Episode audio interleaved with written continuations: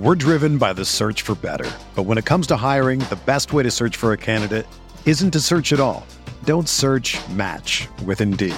Indeed is your matching and hiring platform with over 350 million global monthly visitors, according to Indeed data, and a matching engine that helps you find quality candidates fast.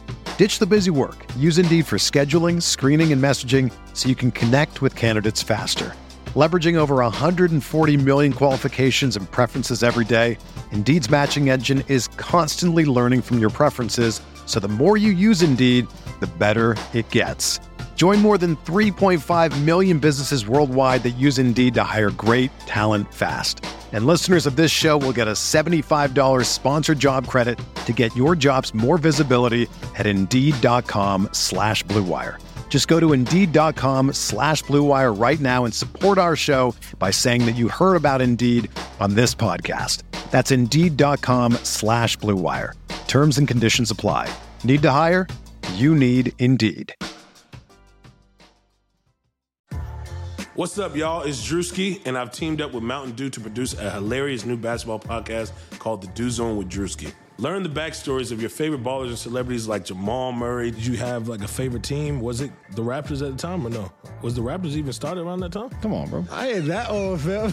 you talking like I'm 50. Taylor Rooks, A'ja Wilson, and many more. You won't want to miss this. Listen to The Dew Zone with Drewski on Apple Podcasts, Spotify, and wherever you listen to podcasts.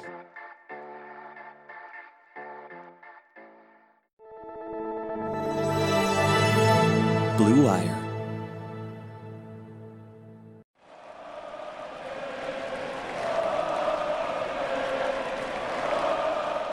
What is up, Nets fans? Welcome to Brooklyn Buzz. I'm Nick Fay. With me, as always, Jack Manuel and Jack. The Nets suffer another loss tonight, 124 108 to the Philadelphia 76ers. How are we feeling, Jack? Yeah, I don't know what's worse, Nick. This rolled ankle I did yesterday playing basketball or watching the last half of that Sixers game. Uh, Jack, I thought you would probably still be feeling good from KD liking your tweet yesterday. So that, that's some sad news on the ankle sprain. But uh, no Kevin Durant tonight, no Kyrie Irving. We'll jump into the details of the game. But as always, you can find us on all streaming platforms, including OTGBasketball.com, NetsRepublic.com, and Blue Wire Pods. But like I mentioned, Jack, no Kyrie, no KD tonight. Uh, KD dealing with the safety protocol, in which we discussed a lot yesterday, and Kyrie being out with a sprained index finger. And it was pretty much all on James Harden. And that wasn't enough today, considering the net supporting cast. Yeah, the net supporting cast was, let's just say, left a lot to be desired. You know, James Harden did all that he could, 26 points, uh, eight rebounds, 10 assists in 29 minutes. Do you think, Nick, I saw a little bit of chatter on Twitter.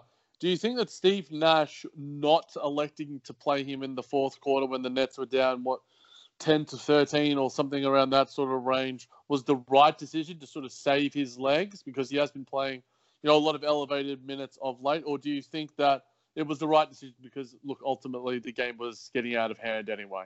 Yeah, I think it was the right decision. I think you leave that second unit, that bench unit in, and let them try to continue to fight because they got there being scrappy. You know what I mean? It wasn't like they were executing at an extremely high level or anything like that. And I think Philadelphia was a little bit lax. So it was like, okay, let this second unit get into the game. And be honest, like I think James Harden looked frustrated. He looked a little fatigued out there. Even probably the same thing for I would say Jeff Green, who's been playing a lot of minutes. You know, get those guys some rest and an opportunity where you're probably not going to win the game if you put James Harden, Joe Harris and DeAndre and Jeff Green back out there. I say roll with the second unit. And if they were able to get it within, you know, seven or something even a little bit closer, I think Philadelphia still kept them at a pretty comfortable range.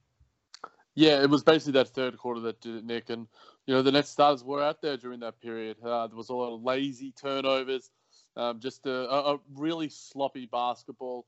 But there were moments throughout the game where there was, you know, good energy, good hustle from the second unit, sort of getting them uh, back the ascendancy, and then James Harden doing what James Harden does well. But overall, you know, this was to be expected. But uh, some really nice moments from Landry Shamet as well against his former team, Nick. Yeah, Landry Shamet, I thought had a nice game tonight. He looked confident, had some opportunities to handle the ball. He kind of led that second unit, and like you said, revenge game against his former team hopefully this is something that kind of gets Shamet going moving forward. Like 17 attempts tonight, uh, field goal attempts, 13 three point attempts. Like that's probably more than he's had in the last three games combined. So this is just an opportunity for him to kind of get fresh, feel comfortable, and I think this should help him moving forward. Yeah, he looked good with the ball in his hands. You know, 22 points, three rebounds, three assists. Like you mentioned, all the attempts there, Nick. You know, I'll I'll probably have a look after we record here what his numbers have been like in sort of like the last five to seven games because he looks like he has been getting his footing and you know it's going to be I think with the Nets' lack of depth at this point in time, I think Landry Shamet's role uh, and importance is only going to be elevated. Yeah, I think he's done enough, especially over these last few games, and then just his history over the last two seasons to be like, all right, you feel comfortable and confident that he should be able to get into a role where he can play NBA minutes at least when you need him to. I think he's one guy where, you know, he didn't start well, but there was always hope that he'd kind of turn into the player we expected. And we're kind of starting to see that. We talked about in the last game. I think he went 4 9. You know, tonight, 7 to 17. Not necessarily great efficiency, but just the confidence out there and just some of the rhythm. There were a couple plays where Matisse uh, Thybulle picked his pocket, which is never great. But in most situations, he's really only going to be a secondary ball handler at most. Yeah, uh, no, definitely, and and I think that you know, I think the important thing is assessing this roster in terms of championship caliber. You know, can Landry Shamet be championship caliber for ten to fifteen minutes? I think that the signs are at least promising, and you know, I've mentioned time and time again, you know, how many guys do the Nets have right now to sort of that could you know truly contribute um, in in postseason basketball. You know, there's the five reliable guys in the in the closing lineup that we know have a ridiculous net rating and, and put up ridiculous numbers, including the two superstars that were, that were missing. And then you got DJ, Bruce Brown, Landry Shamet as sort of maybe one guy, uh, if you put them all together, is like 0.3 of, the, yeah. of a player each, depending on you know who's sort of performing on the night. Yeah, you almost feel like you kind of want Shamet to be your tenth man. You know what I mean? Like you don't need to play him every night, but he's an oppor- he's a guy you can bring off the bench that could give you a three point spark, or even your ninth man. You know what I mean? Like I don't think he's necessarily a guy you want to depend on a lot, especially because defensively, there's at times he's a liability. He had a couple nice plays tonight, but he just lacks that size. And already a team that has defensive weaknesses, it's hard to play another player like like that out there. That's why it's a little easier with Bruce Brown. I think Bruce Brown also just like that extra hustle on the on the boards and things like that gives you a plus because the offense is so good. You can afford to have a player out there that has some offensive weakness. Yeah, with the in the absence of the Kevin Durant and Kyrie Irving, you know, the, the, elevated role for Landry Shamet is obvious because he's a much more talented offensive player than Bruce Brown is, which is why Bruce Brown generally does fit better alongside, you know, when the Nets are at their, their, their fully capable and healthy best. But in, in, even in saying that, I thought Bruce Brown was decent enough tonight. You know, uh, 20 minutes tonight, had seven points, uh, four boards, uh, two dimes as well. I thought that you know the hustle plays in the second quarter as well from him and and that second unit were really what got the team going and, and got them back into the game. Yeah, I think Bruce Brown is solid. You know what I mean? Like he didn't have a, a, game breaker. You know, he wasn't amazing, impactful, but he played his role. He did his thing. He didn't do anything extraordinary, but didn't necessarily do anything negative. And I think that's what you want from a role player. And I think you know that's a conversation we can either have tonight or later on in terms of some of the other role players in this team where they don't necessarily fit on a championship roster because their play is so sporadic and there's not really a baseline. Yeah, I think Bruce Brown, uh, in most of his performances this year, other than maybe one or two post game recaps that we've done, Nick, has been steady and, you know, provides beyond the box score. Whereas, you know, Landry Shamet, you know, he needs to have that three ball falling TLC. Uh, he needs to show a modicum of, of basketball IQ, defense, uh, and the three ball falling as well. Whereas, you know, the, the other, the, the Nets don't have uh, quality role players like they used to. They don't have you know, even Taurean Prince and Spurts, uh, Caris LeVert as a sort of six man, you know, Jarrett Allen as your sort of defensive anchor. The Nets uh, are missing those guys uh, in terms of the depth that they have lost. And obviously, there will hopefully be moves made sooner rather than later. We did see the, the debut of the Norvel Pelle experience, Nick. Fouled out in 17 minutes, had five boards, a couple of blocks as well, uh, a couple of bunnies missed. You don't need to necessarily tell the listeners what you told me uh, behind the scenes in the DMs, but uh, what did you think of Norvel Pelle's debut against his former team and for the Brooklyn Nets. Yeah, just say one more thing about Bruce Brown too. Is I think the great thing about Bruce Brown is he understands who he is in the NBA and what his role is on this team, and I think that's important. Some of the other guys don't get that. And Norvel Pelle, you know, obviously not a very promising opening game for the Nets in terms of what we saw out there. I think the missed layups were disappointing. The fouls weren't great. You know, the basketball IQ wasn't necessarily there. His feel for the game just really didn't strike me as somebody who can instantly help. I think it's going to take some time. Maybe, you know, it's just a first game. He doesn't have a rhythm or a feel for his teammates. But based off of what I've known about Norvel Pelle from just asking Sixers fans and seeing, you know, some of the tape on him, I wouldn't necessarily get my hopes up for him, you know, saving this team or even necessarily being the backup center this team needs. No, he's a, a, a Reggie Perry replacement who obviously was uh, sent down to the G League bubble uh, in Long Island. Hopefully, he gets some good reps. And tonight, he there. wasn't much better than Reggie Perry. No, yeah, it, it's it it's it's certainly negligible. You know, the highlight blocks are certainly fun, but Reggie Perry is quite good on the perimeter defensively, as we've mentioned before, for a, a young rookie, and you know provides a level of. I think he he has much more polish than Norvel Pelle does. You know, I think Norvel Pelle is is incredibly raw, uh, a decent enough athlete, but um, you, know you could tell that he hasn't played basketball in quite a while. He was missing some some bunny layups and dunk attempts here and there, but um, hopefully the Nets, for, you know, get a JaVale McGee or whoever else it is, and Andre Drummond uh, sooner rather than later. We'll see how, when, and how if those moves are made because yeah, Norvel Pelle is probably just going to be your sort of pinch hitter, and you know DeAndre wasn't doing, you know, he's sort of, I mean, DeAndre Jordan is DeAndre Jordan. Yeah. And just one more thing on Norvel Pelle and Reggie Perry. I think you nailed it, Jack. I think Norvel Pelle is a great athlete, where Reggie Perry is more of a basketball player. If you combine both of them, Nick, we've got a backup center. yeah, no, I, I agree, Jack. That would be great if we can combine those. We've kind of talked about this. Maybe Nicholas Claxton, when he's healthy, can fill in that role. And that'd be ideal right there, given in the flashes we saw from him last year. Yeah, big time. Uh, I think that would be. We're driven by the search for better. But when it comes to hiring, the best way to search for a candidate isn't to search at all. Don't search match with Indeed. Indeed is your matching and hiring platform with over 350 million global monthly visitors, according to Indeed data, and a matching engine that helps you find quality candidates fast. Ditch the busy work. Use Indeed for scheduling, screening, and messaging so you can connect with candidates faster. Leveraging over 140 million qualifications and preferences every day, Indeed's matching engine is constantly learning from your preferences, so the more you use Indeed, the better it gets. Join more than 3.5 million businesses worldwide that use Indeed to hire great talent fast. And listeners of this show will get a $75 sponsored job credit to get your jobs more visibility at Indeed.com slash BlueWire. Just go to Indeed.com slash BlueWire right now and support our show by saying that you heard about Indeed on this podcast. That's Indeed.com slash BlueWire. Terms and conditions apply. Need to hire? You need Indeed obviously an obvious replacement. I think if you almost combine Reggie Perry and Norvel Pelle, you'd probably have JaVale McGee in, in some sort of fashion. Yeah, you might. I mean, you might even have a little bit better player just because I think, like you mentioned, Reggie Perry has a little skill to his game. I think his feel for the NBA isn't quite there yet, which is obvious for a rookie, especially a second rounder. But like, there's some promise with his game, and if he had the height or the athleticism of Norvel Pelle, I think Reggie Perry would probably even have a higher ceiling. Yeah, definitely. I think you know he uh, you, you, you hit the nail on the head there, Nick. But Sugar Ray Leonard, Roberto Duran, Marvelous Marvin Hagler, and Thomas Hearns, legends whose four-way rivalry defined one of the greatest eras in boxing history. Relive their decade of dominance in the new Showtime sports documentary The Kings, a four-part series premiering Sunday, June sixth, only on Showtime. Um, alluding to DeAndre Jordan 27 minutes, six points, four assists, seven boards. Uh, some decent lob plays and, and connections with James Harden. But um, I always ask you to give me a ranking out of 10, Nick, of, of DJ. Above or below average? I guess I'll just ask for that.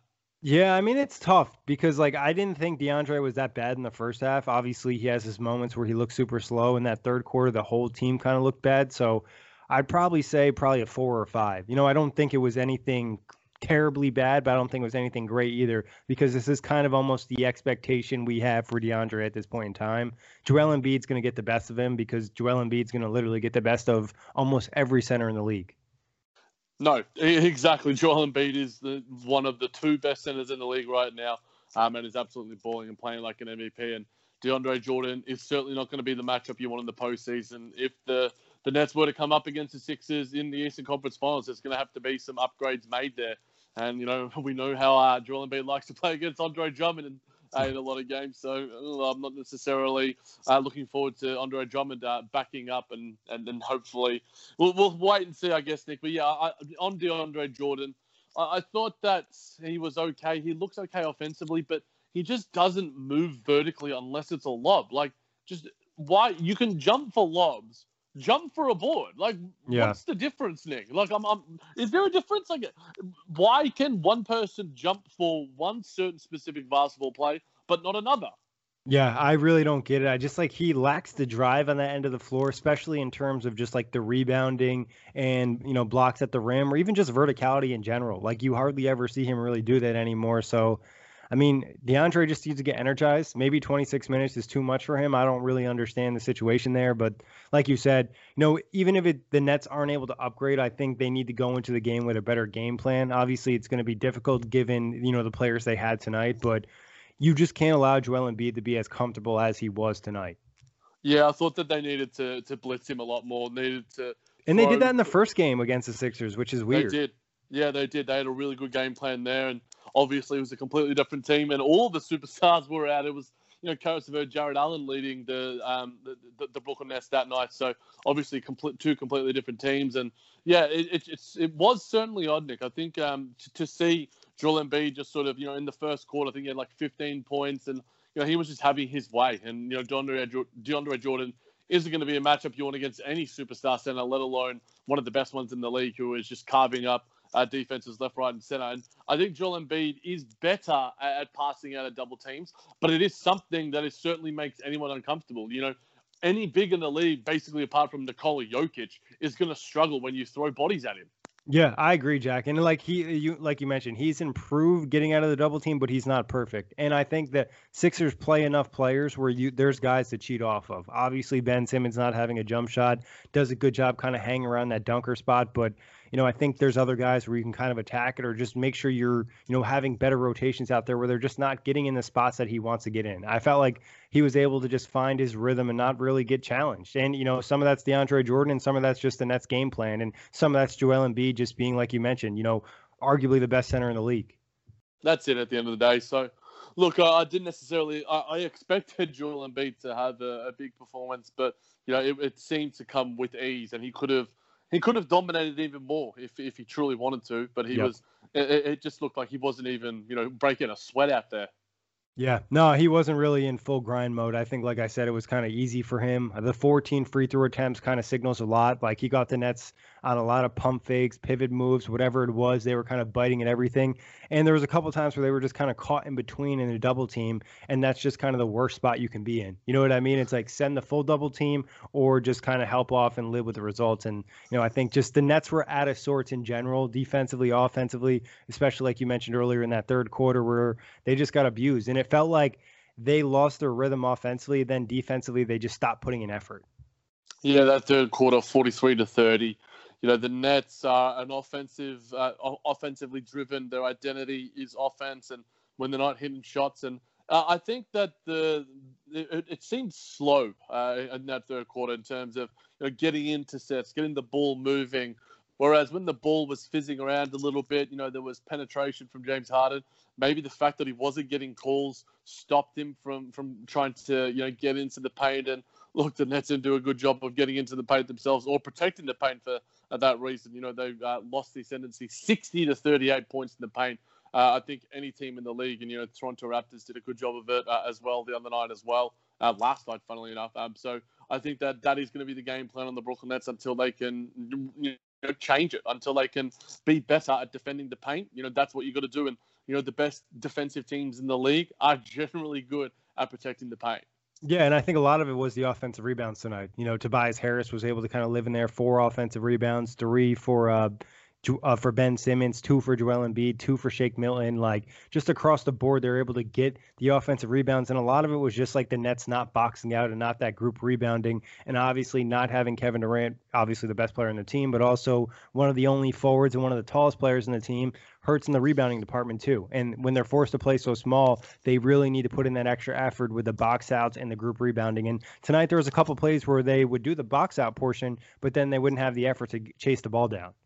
Basically, you know, 51 to 34, they lost uh, the boards there, and 13 to 8, as you mentioned, a couple of guys there uh, on the offensive glass. So, look, I think that the Nets, when they lack the star talent, need to bring what they brought in in periods of that second yep. quarter, out hustle, out effort the other teams. That's what teams that you know you look at the Cleveland Cavaliers and you look at the the New York Knicks.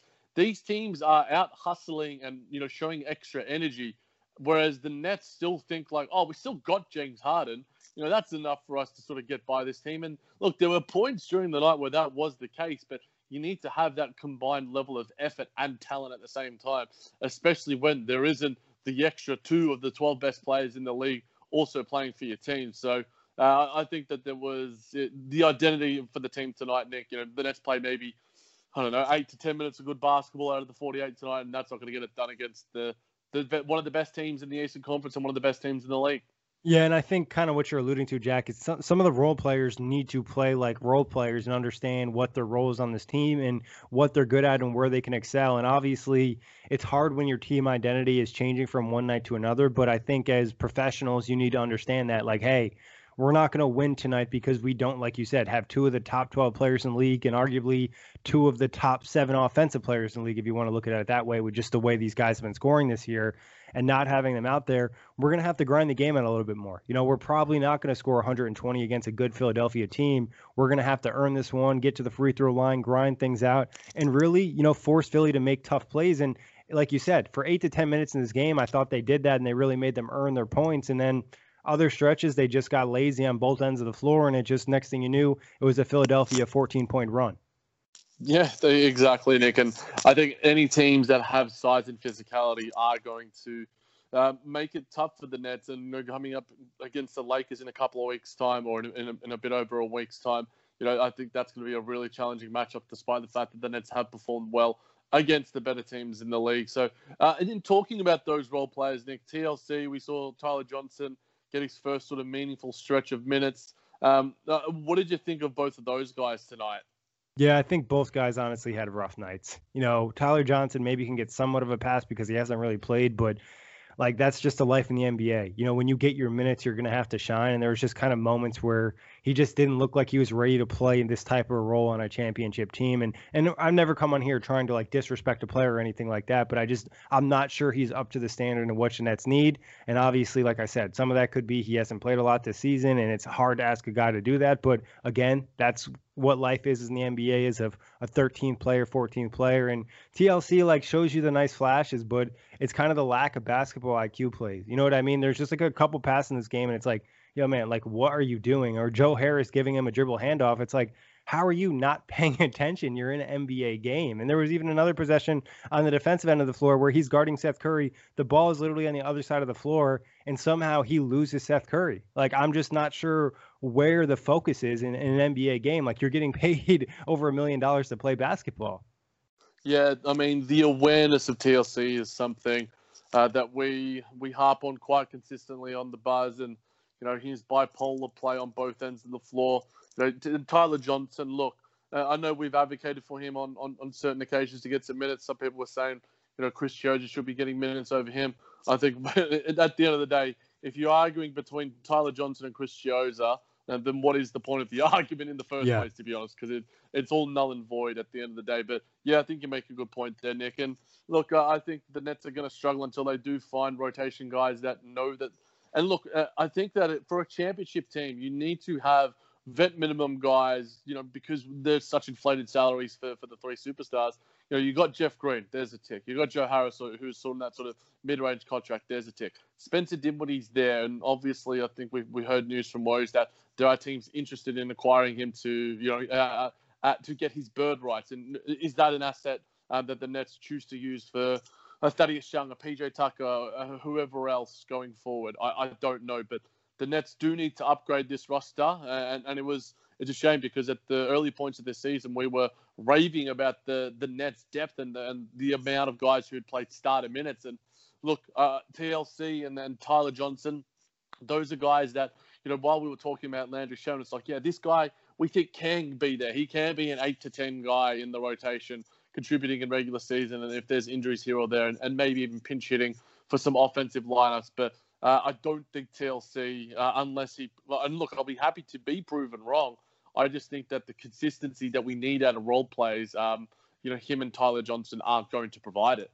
Yeah, I think Tyler Johnson, there's more of a verdict because he's had a longer opportunity in the NBA and we've kind of seen who he is. And, you know, he's playing at this level, you know, maybe it makes sense to include him in a trade, even if it's a small upgrade that you can make, or maybe you end up cutting him and trying to bring in a true NBA veteran that's, you know, has championship or playoff experience. And then TLC, like you said, like, TLC is okay to be on your roster if he's not in your rotation because he he has talent. His feel for the game just isn't there yet. You know what I mean? Like his basketball IQ isn't there yet. And he just makes so many plays where you can tell it frustrates the stars to like the highest extent. You know what I mean? Like he's just the type of guy that you just don't want to have in a playoff game because he can just make that crucial mistake. And to be honest, we saw him make the crucial mistake in the Washington game where everything kind of went perfect for him to have the game winning layup and he missed. And and like I said, like TLC is a raw player. He still has plenty to learn. He'd make more sense on the Nets of two years ago than this team that's trying to win a championship.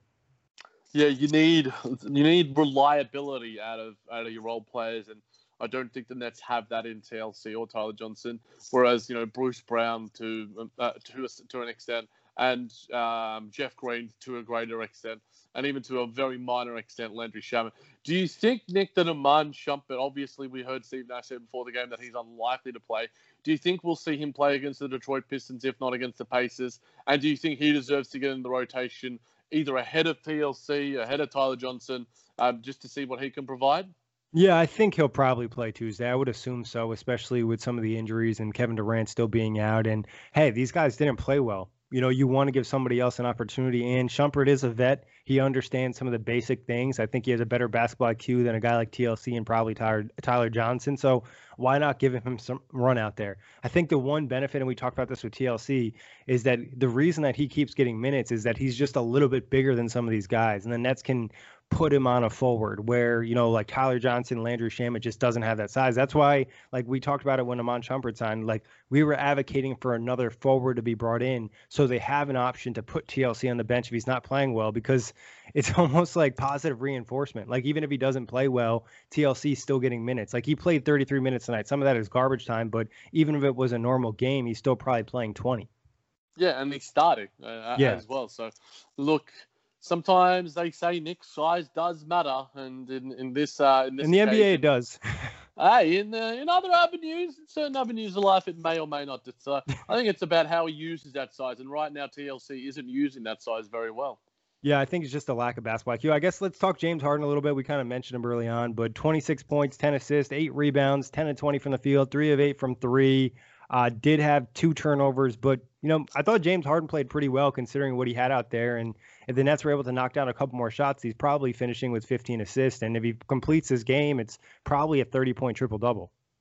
Yeah, I thought that James Harden was, you know, the, what we expect out of James Harden. You know, I, I think that he is diversified his game to be uh, a, a bit more, not passive, but a bit more teammate centric. And and there were times tonight where he's just like, you know what, all right, I got drill and beat. I'm gonna hit a step back three in his face, and, and that was fun. I, I thought those yep. possessions really good. And the only turnovers that he did have was when, you know, he had Matisse Thybulle or Ben Simmons hounding him. And their size and, and their length certainly can give anyone troubles out there. But, you know, James Harden's going to do James Harden things. He's continuing to show consistency and um, he's fitting into the team incredibly well. And um, his acclamation is is basically complete. We know what we want out of James Harden.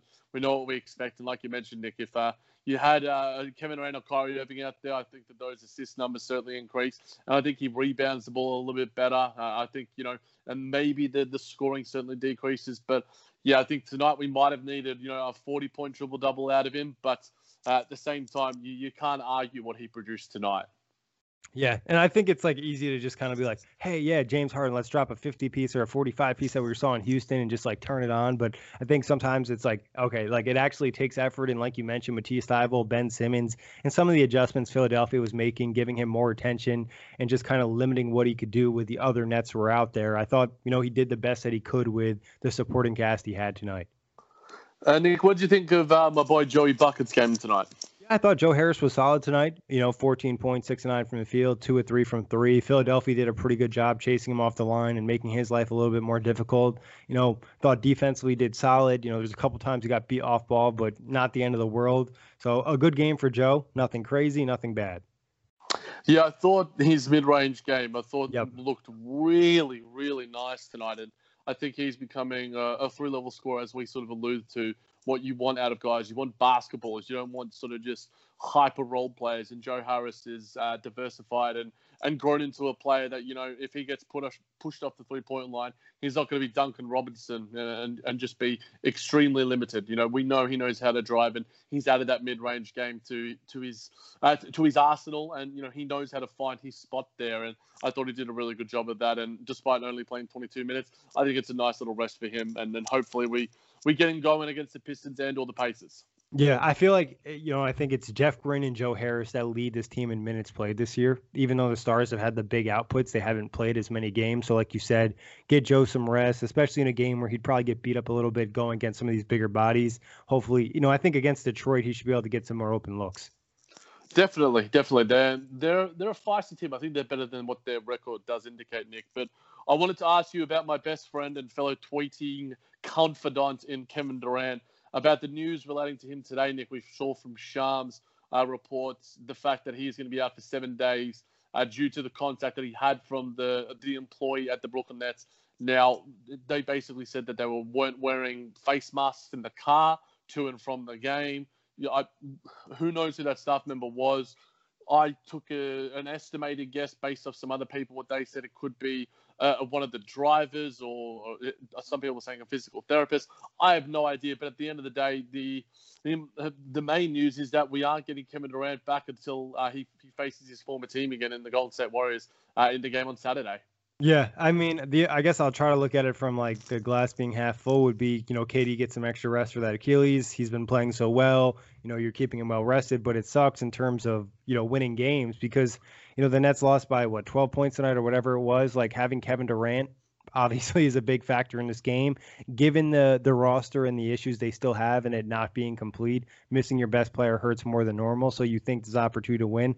Luckily, I think against Detroit, the Nets should still have enough talent to win. And even against the Pacers, I think they'll have an opportunity to compete long as Kyrie Irving plays in that second night of the back to back. Yeah, I mean, um, I think the Pacers' size has always troubled us even yep. you know in yesteryear. So I think that's going to be a tricky one. Funnily enough, though, Nick, I think tonight Kyrie Irving might have been.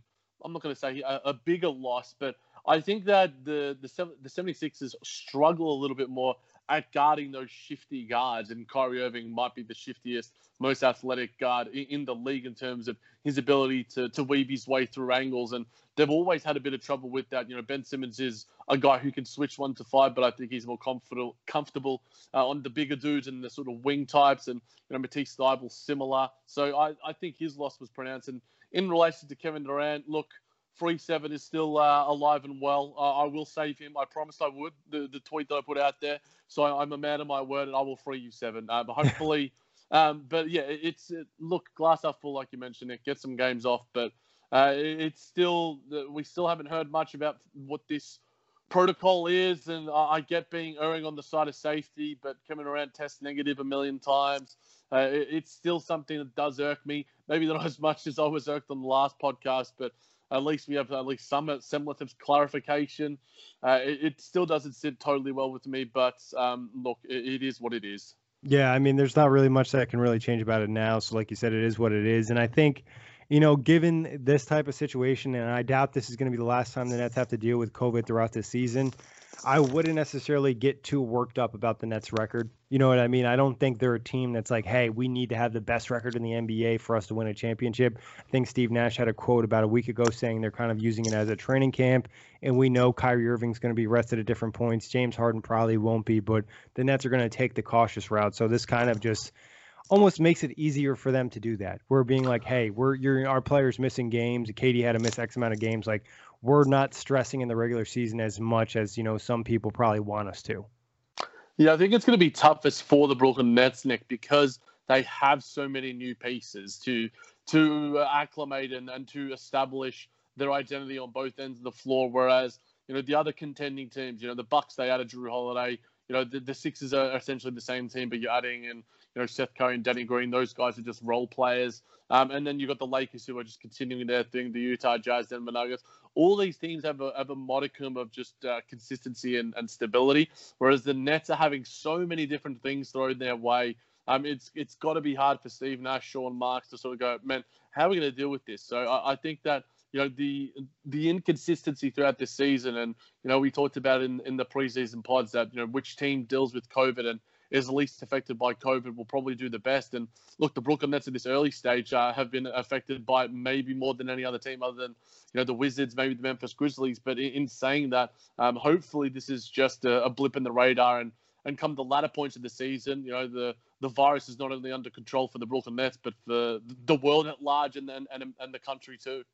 Yeah, I agree. And I just hopefully it's kind of more so something they deal with now. And like you said, in the second half of the season, they can kind of find their groove and their rhythm for the playoffs.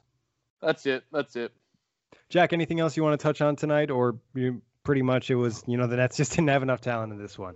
No, that's uh, not enough, Nick. Not enough, uh, unfortunately. But you know, I'm still getting some likes on the tweet about Kevin Durant and um, 897 likes on one of 897. So I still feel pretty damn special.